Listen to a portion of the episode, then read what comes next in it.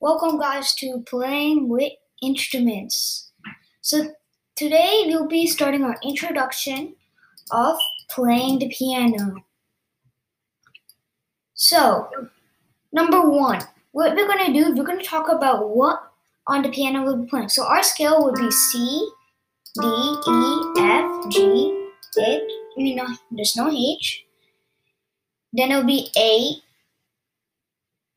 A, B, and then that's next. Then that's the next measure we'll be using later in our other videos. Then we also will be using sharps, like D and flats, and that's also later on. Also, we'll be teaching about a lot about uh, many songs, and we'll be teaching a lot of things you would need to learn when you start the piano.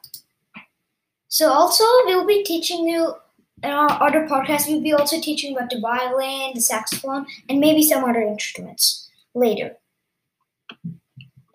in our podcast. So that's what we will be doing. Okay. So thank you. Hope you see hope we see you in part one of the piano.